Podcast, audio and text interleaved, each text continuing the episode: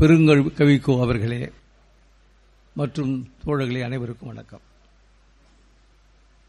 நமது தலைவர் ஆசிரியர்கள் சொன்னது போல நினைவிலாளி என்று சொல்வது ஒரு குறிப்பு அவ்வளவுதான். மறந்தால்தானே நினைவு கூற வேண்டும். ஆகவே தந்தை பெரியார் நம்மோடு வாழ்ந்து கொண்டுதான் இருக்கிறார். ஒரு ஐம்பது ஆண்டுகளுக்கு முன்னாலே இந்த அரங்கம் எப்படி இருந்தது? என்பது நமக்கு தெரியும். இந்த அரங்கம் எப்படி இன்றைக்கு புதிய பொலிவு பெற்றிருக்கிறது என்பதையும் நாம் அறிவோம்.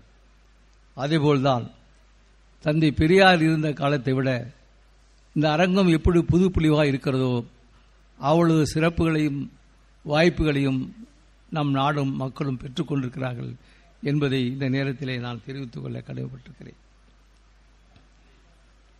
நம்முடைய தலைவர் ஆசிரியர் அவர்கள் ஐயா நினைவிடத்திலே ஒரு முழக்க சிறு சொற்பொழிவை ஆற்றினார்கள். அநேகமாக அதிலே தந்தை பெரியார் விட்டுச் சென்ற பணிகள் நம்முடைய பயணத்துவ திசையில் இன்றைக்கு சூழ்ந்திருக்கக்கூடிய மதவாத கருமேகங்கள் இவற்றை வீழ்த்துவதற்கு தந்தை பெரியார் என்ற பேர் ஆயுதம் தேவை என்பதை அங்கே உறுதிமொழியிலே எடுத்துச் சொன்னார்கள்.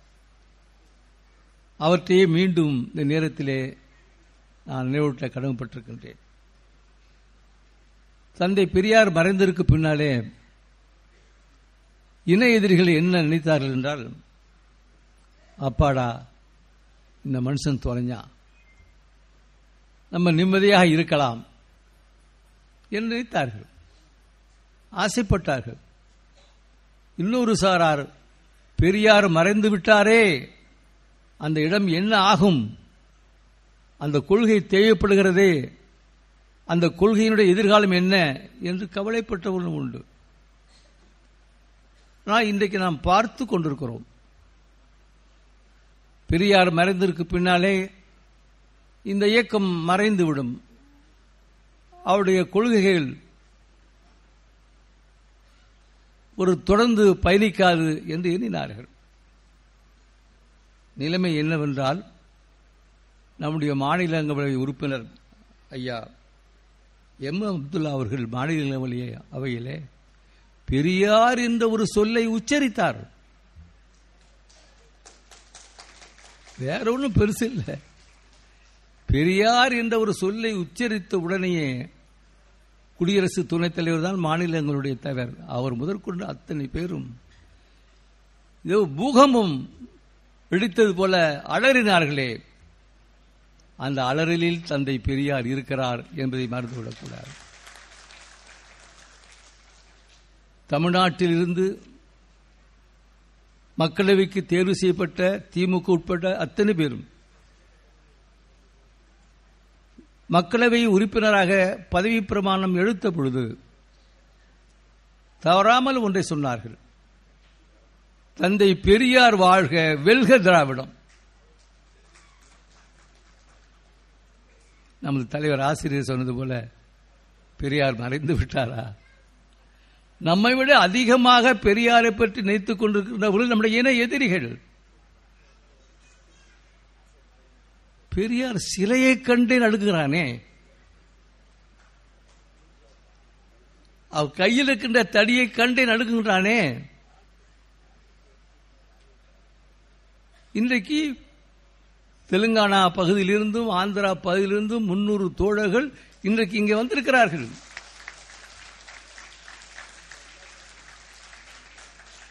பெரியார் மறைந்து விட்டாரா? நல்லா நினைச்சு பாருங்க. இடையில பிஜேபியில் முருகன் என்ற ஒரு தோழர் மாநில தலைவராக வந்தார். பலவருக்கு நினைவு இருக்கலாம். அவர் ஒரு செய்தியை சொன்னார். தயவு செய்து பிஜேபியினர் பெரியாரை விமர்சிக்காதீர்கள். அவருக்கு தெரிஞ்சிருக்கு. அது எதிர்விளைவு வரும்னு. உடனே துக்ளக்கில் குருமூர்த்தி அவர் எப்படி பேசலாம்? அதையெல்லாம் வட்டி முதலமாக ஒரு பேசிக் கொண்டிருக்கிறார். அதனுடைய எதிரி விளைவு பெரியாரை தொட்டா என்ன ஆகும் என்பதை நாம் பார்த்தோம். குறிப்பாக ஆயிரத்தி தொள்ளாயிரத்தி எழுபத்தி ஒன்றில் சேலத்தில் மூட நம்பிக்கை ஒழிப்பு மாநாடு நடைபெற்றது. அப்பொழுது ஜனசங்கத்தினர் தந்தை பெரியாருக்கு கருப்பு கொடி காட்டினார்கள். நம்முடைய முத்தமிழ் அறிஞர் கலைஞர் முதலமைச்சராக இருந்தார். அவர் அனுமதித்தார். கருப்பு காமி பெரியார் எங்களுக்கு கருப்பு கொடினா புதுசா? ஜனசங்கம் அப்ப. ஜனசங்கமும் பெரியாரை வரவேற்கிறது என்று எடுத்துக்கொள்ளலாம் சரி கருப்புடி காமிச்சிங்க. மரியாதையோட போயிருக்கணும்ல. செருப்பை தூக்கி விட்டுருந்தீங்க அது பெரியார் மீது படவில்லை. அடுத்து வந்த ஒரு அலங்கார வண்டியிலே விழுந்தது. அதான் நடந்துச்சு. அங்கே ஒரு படம் இருந்துச்சு அதை அழிச்சாங்க. உடனே தேர்தலில் ராமனை அவமதித்த திராவிட கழகம் ஆதரிக்கின்ற திமுகவுக்கா ஓட்டு? நாடு புறாவும் பிரச்சனையே வேற ஆயிடுச்சு. ராஜாஜியும் காமராஜன் கூட்டு. கோயில் கதவு அளவுக்கு சோரட்டி அடிச்சு ஓட்டினான். எப்படி? பெரியார் ராமன் அடிக்கிற மாதிரியும் கலைஞர் சபாஷ் சபாஷ் என்று சொல்வது போல ஒரு சுவரட்டி அடித்தார்கள். ஐயா சொன்னார் மடப்பையில் என்னுடைய பிரச்சாரத்தை ஒரு கோயிலுக்கு அது அளவுக்கு பெருசா அடிச்சு நீனே பசைய தடவி செலவு பண்ணி நாடு புறாவும் விட்டு இருக்கிறீங்க என் கொள்கை அல்லவா நீ பிரச்சாரம் செஞ்சிருக்க? பெரியார் எப்படி எடுத்துக்கொண்டார் பார்க்கணும். எதிர்ப்பு என்று வந்தால் வசவு என்று வந்தால் தந்தை பெரியார் எப்படி எடுத்துக்கொள்வார்? என்ன ஆச்சு? எழுபத்தி ஒன்றில் திமுக அவ்வளவுதான். தீக்க ஆதரிக்கின்ற திமுக.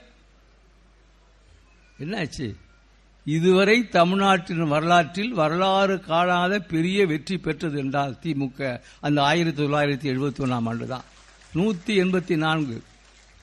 நீங்க பெரியார சீண்டுனா எதிர்விளைவுக்கு நீங்கள் தயாராக இருக்கணும் என்பதை மறந்துடக்கூடாது.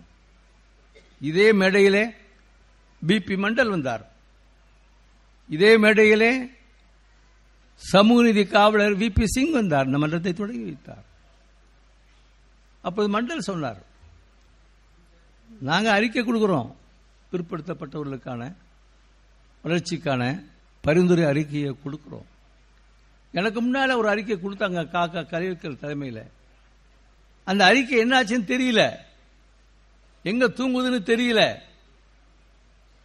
இப்பொழுது நாங்கள் நாங்களும் அறிக்கை கொடுப்போம். அது செயலுக்கு வருமா இல்லையா என்பதை நான் சொல்ல முடியாது. யார் பிபி மண்டல் சொன்னார் இதே மேடையில். ஆனால் எனக்கு ஒரு நம்பிக்கை இருக்கிறது. மண்டல் சொன்னார் பெரியார் பிறந்த மண் சாதிக்கும்.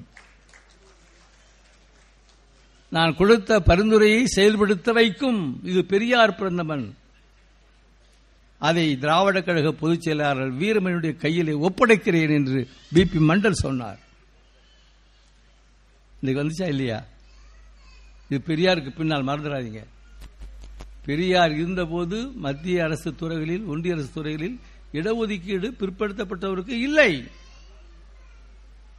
இன்றைக்கு இருபத்தி ஏழு விழுக்காடு இடங்கள் ஒன்றிய அரசு துறைகளில் பிற்படுத்தப்பட்ட மக்களுக்கு கிடைத்திருக்கிறது. பெரியார் மறைந்து விட்டாரா? அவருடைய கொள்கையில் மறைந்து விட்டனவா?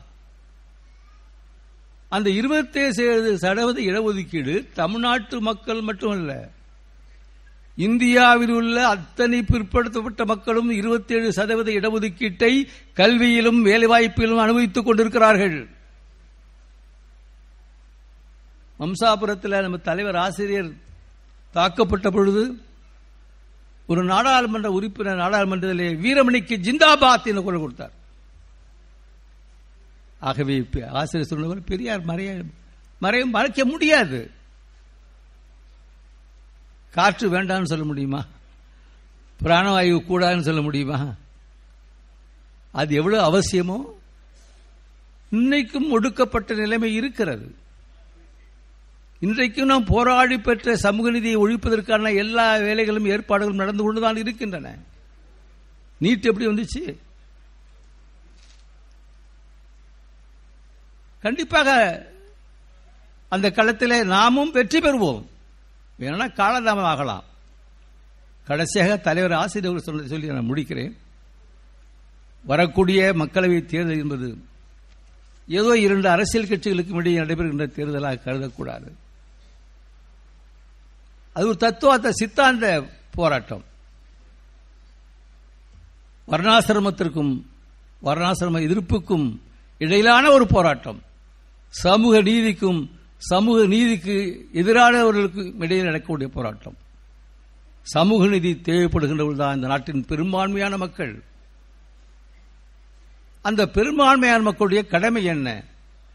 இன்றைக்கு ஏற்பட்டிருக்கின்ற இந்த சமூக நீதிக்கு ஏற்பட்டிருக்கின்ற அறைகோலை வீழ்த்த வேண்டுமென்றால் இந்த மதவாத அரசியலை வீழ்த்த வேண்டும். வருகின்ற மக்களவை தேர்தல் மூலமாக இந்த நாட்டில் இருக்கக்கூடிய ஒடுக்கப்பட்ட பிற்படுத்தப்பட்ட சிறுபான்மை மக்கள் சூளுரை மேற்கொள்ள வேண்டும். இந்த மதவாத ஒன்றிய அரசை வீழ்த்தி இந்தியா கூட்டணியை வெற்றி பெற செய்வதுதான் தந்தை பெரியார் நினைவு நாளிலே நாம் எடுக்க வேண்டிய ஒரு முக்கியமான சூளுரை. இது அரசியல் அல்ல. அரசியல் என்று சொல்லலாம். நாட்டில் நடப்பது அரசியல் இல்லை என்பது தந்தை பெரியார் கொள்கை. ஒரு ஆரிய திராவிட போராட்டம் வேற வடிவத்தில் இருக்கும். அதனால அந்த வகையில் இது அரசியல் என்று கருதாமல் நடக்க இருக்கின்ற தேர்தல் என்பது ஒரு மக்கள் போராட்டம். சமத்துவத்திற்கும் சமத்துவத்திற்கும் எதிரான போராட்டம். சமூக நீதிக்கும் சமூக நீதிக்கு எதிரான சூழலுக்கு நடக்கக்கூடிய போராட்டம். இதிலே பெரும்பான்மையான மக்களாகிய நாம் வெற்றி பெறப் போகிறோமா? இல்லையா? ஆனால் ஒரு பெரும்பான்மை பெரும்பான்மை என்று ஒரு தந்திரம் செய்கிறார்கள். இந்துக்கள் நாம் பெரும்பான்மையான மக்கள் அல்லவா? அங்கே தான் ஏமாறுறோம். அந்த இடத்தில் தான் கவனிக்க முடியும். எந்த இடத்தில் பெரும்பான்மை? அவர்களுக்கு ஆட்கள் தேவைப்படுகிற போது சிறுபான்மை மக்களை ஒடுக்க வேண்டும் என்று கருதுகின்ற பொழுது அந்த பெரும்பான்மை என்ற குரலை கொடுக்கிறார்கள். ஆனால் அவர் சொல்லுகிற அந்த பெரும்பான்மை மக்கள் யார் என்றால் ஒழுக்கப்பட்ட மக்களும் பிற்படுத்தப்பட்ட மக்களும் சிறுபான்மை மக்களும் தான். அவர்களுக்கு இவர்கள் என்ன செய்கிறார்கள்? துரோகம் செய்கிறார்கள். வளர்ச்சியை தடுக்கிறார்கள். சமூக நிதியை வேறு வெட்டுகிறார்கள். ஆகவே அந்த பெரும்பான்மை என்று சொல்லப்படுகின்ற மக்கள் விழிக்க வேண்டிய ஒரு அவசியம் இருக்கிறது. அந்த பணியை தந்தை பெரியார் விட்டு அந்த பணியை நம்முடைய இயக்கம் செய்யும். அதற்கு நாடு வழியாக இந்த பிரச்சாரம் என்பது தமிழ்நாட்டு அளவில் அடங்கப் போவதில்லை. இந்தியா முழுவதும் இரண்டாயிரத்தி இருபத்தி நாலில் நடைபெறுகின்ற தேர்தல் பிரச்சார பொதுக்கூட்டங்களில் தந்தை பெரியார் நடுநாயகமாக இருப்பார் என்பதை மட்டும் சொல்லி வாய்ப்புக்கு நன்றி கூறி விடைபெறுகின்றேன். வணக்கம்.